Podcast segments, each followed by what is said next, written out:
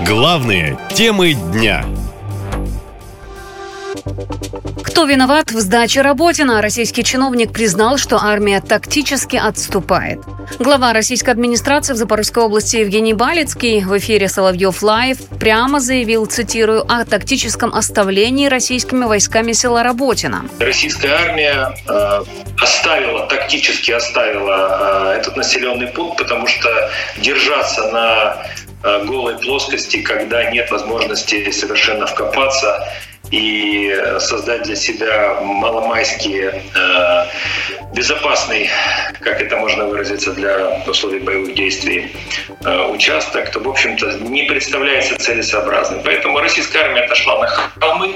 При этом он утверждает, что российские силы заняли главенствующие высоты вокруг села. В Минобороны отступление российских войск из Работина не комментирует. Ведомство в своей сводке сообщает об отражении атак ВСУ в районе этого села. На запорожском направлении подразделениями российской группировки войск огнем артиллерии и тяжелых огнеметных систем за сутки отражены две атаки 47-й механизированной бригады ВСУ в районе населенного пункта Работина Запорожской области.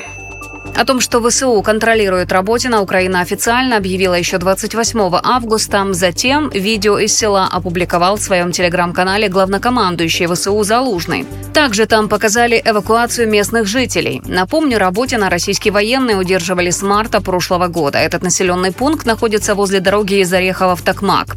В 20 километрах от Работина находится важный логистический хаб российской армии. Далее на юг от Токмака. Мелитополь. Этот город называют одной из самых главных целей украинского наступления.